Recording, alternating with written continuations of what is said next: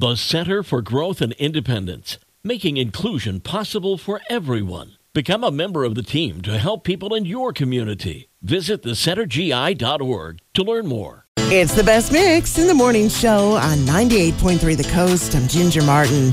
Here is your music news today, and here's a name that we haven't heard in music news for a while Katy Perry.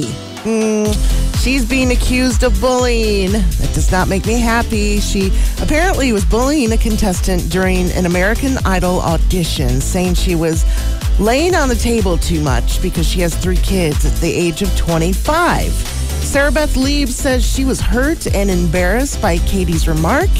And many of Sarah Beth's fans are coming to her defense online, saying Katy Perry is the new Simon Cowell and is a bully.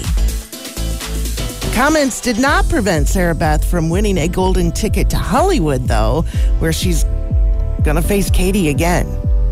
And this story just proves once again, for the millionth time, that Taylor Swift is just an amazing human being. Five years ago, one of Taylor's fans named Isabella missed her reputation concert because she was badly burned in a fire and wound up in the hospital.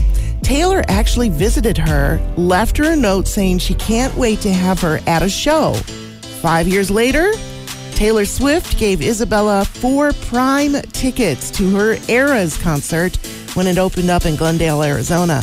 Isabella says that Taylor's music helped her so much when she was in the hospital, and the fact that Taylor and her team remembered her and gifted her those tickets, she's just amazed by that and very thankful.